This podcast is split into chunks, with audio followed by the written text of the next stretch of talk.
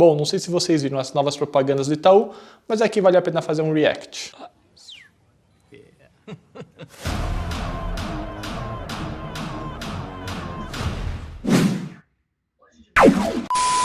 Bom, antes de começar, essa propaganda não estava sendo tão bem aceita pelo público. Veja o número de dislikes, mas tudo bem, vamos em frente. A moda aqui em 2019 é ter conta em corretora. Meu assessor, assessor também tá na moda. Não só em 19, isso já faz um tempinho, viu? Inclusive, nos Estados Unidos, o percentual das pessoas que não investem em bancos e sim através de assessoria passa dos 90% o Brasil ainda está bem atrás. Muitos ainda acreditam que os bancos são os melhores lugares para se investir. Mas parece que isso tem mudado. Para um bancão fazer uma propaganda dessas, eu acho que está incomodando um pouquinho.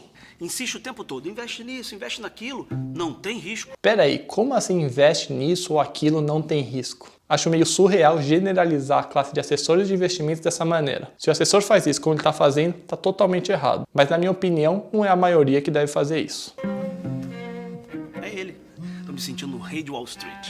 Aqui em 2020 deu para ver que não tinha risco para ele, né? Que ganhava comissão por tipo de investimento. Ganhava, é? Esse plantão aqui eu não entendi. Acho que sempre ficou claro a comissão e a remuneração do assessor. Afinal de contas, o cliente não paga nada diretamente para o assessor. Como eles acham que o assessor ia ser remunerado? Com um sorrisinho? Sei que, pela maneira que o assessor é remunerado, pode existir o conflito de interesse. E por isso a transparência é super importante nessa relação. Inclusive, nesse quesito, eu abro para todos os meus clientes, detalhe por detalhe, o quanto que eles me geram de receita. E sinceramente, nunca vi nenhum gerente ou especialista do banco fazer isso. O quanto a instituição está ganhando com cada produto investido pelo cliente. E vou além, nesse quesito de transparência, o seu gerente ou especialista do banco falam aonde eles aplicam o próprio dinheiro? Eles têm um skin in the game e mostram de fato aonde eles aplicam? Eu, como assessor, faço isso com meus clientes, não para eles copiarem, mas sim para eles entenderem o racional e verem o que eu falo, eu aplico de fato. Não é só blá blá blá de discurso de propaganda. Sei também que não posso dizer que todos os assessores fazem isso. Não tenho essa informação. Como também acho que essa propaganda não deveria generalizar a classe de assessores de investimentos dessa maneira. E para não ficar uma historinha aqui, outra ali e a gente não chegar em nenhuma conclusão, tem uma coisa que a gente pode comparar: o nível de satisfação dos clientes. Qual seria o NPS do Itaú? Faça essa pergunta para o seu gerente do banco e depois compara com o NPS da XP, que é de 73,5. Na minha opinião, não vale apenas pegar um caso pontual e dizer que isso é regra. E essa métrica do NPS é uma maneira de ter uma visão mais ampla do negócio e não distorcida como passa nessa propaganda. Vamos comparar a satisfação dos clientes. Aí sim a gente pode chegar numa conclusão. Bom, agora vamos para uma outra propaganda. Segue aí. 2019, eu cheguei até a perder clientes aqui no Itaú Personalité, só porque a gente não recomendava entrar cegamente na euforia da bolsa. Só porque a gente não recomendava entrar cegamente na euforia da bolsa. Será que esse é o real motivo mesmo? Pelo menos não é isso que mostra nos quadros de piada sobre os bancos. Que taxa? Taxa administrativa. Como assim? Em relação às transações efetivas, Daniel. Mas que transações? As que eu fiz? É, os juros do imposto de recolhimento. É, desculpa, eu não tô entendendo. É, todo mês o banco ele recolhe uma porcentagem da margem de lucro ferida. Do meu dinheiro? Do investimento anual da restituição. Isso dá mil reais? Não, dá 30 centavos, imagina. Investe 10 reais por mês no Plique Plock e concorre a prêmios de até mil reais. Bora. Pra quê? Pra, quê? pra você juntar com o seu seguro que você vai fazer agora. Do, dois seguros, bora. Eu não quero. Você o quê? Seguro de vida. Imagina, cara, eu vim aqui pro ser teu fã, cara. Esse papelado aqui é tudo padrão do banco, tem nome, tem nada aqui, ó, tudo em branco. Aqui, ó. Tudo meu nome. Olha aqui, eu não reparei, cara. É que eu mando com a papelada de todos meus clientes já, tudo no nome já. Nem reparei disso daí, cara. Quer fazer empréstimo? Empréstimo? Quer empréstimo? Fico puto,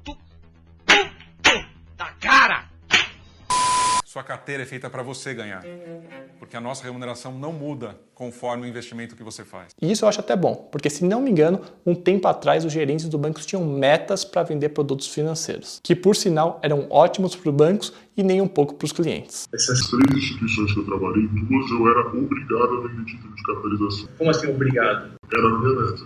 Isso não tem cabimento.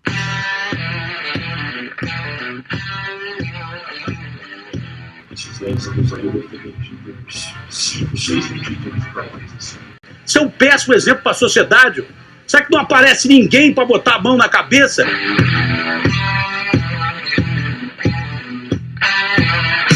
Falar, professor, olha, o que eu vou te oferecer agora é um produto que não vai te ajudar, não vai te dar dinheiro, não é uma promoção programada.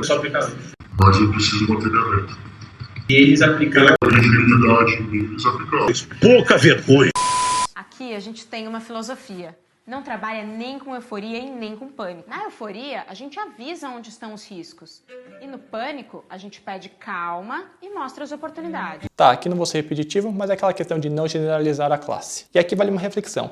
Eles mudaram do nada da água para o vinho? Será que as corretoras independentes não estivessem incomodando tanto, eles fariam isso? Ou continuariam se aproveitando do baixo conhecimento do brasileiro e do oligopólio, digamos assim? Taxa zero no tesouro direto, tirar as taxas de carregamento de entrada e saída das previdências, abertura de novos produtos. Será que tudo isso foi pensando no cliente final? Ou porque se sentiram ameaçados? O fato é que muitas coisas eles vão conseguir copiar. Na velocidade deles, meio devagar por serem Titanics, mas uma coisa é certa tem um único ponto que vai ser muito difícil eles copiarem: a relação de confiança do cliente com o assessor. Isso os bancos podem injetar o dinheiro que for. Confiança não se compra, se conquista. E depois que as pessoas descobrem o quanto foram traídas durante muitos anos, fica muito difícil reconquistar. Em 2020, invista com Itaú Personalité. Em 2021, você vai se agradecer por isso. Esse final já mostra a visão de curto prazo deles. Em 2021 você vai agradecer por isso. Investimento é algo de longo prazo muito mais parecido com uma maratona, coisas de décadas, do que de sprint de um ou dois anos. Eu particularmente acredito que em um futuro breve os bancos, corretoras vão ser bem semelhantes no quesito produtos. Ainda não são, tem um grande gap aí, mas o grande diferencial não será na corretora ou no banco ou na instituição em si, mas sim na pessoa que vai estar te ajudando nessa jornada. E para isso é fundamental a construção de relacionamentos de confiança de longo prazo. E aqui não falo logo de um, dois anos para 2021, mas sim para o resto da vida.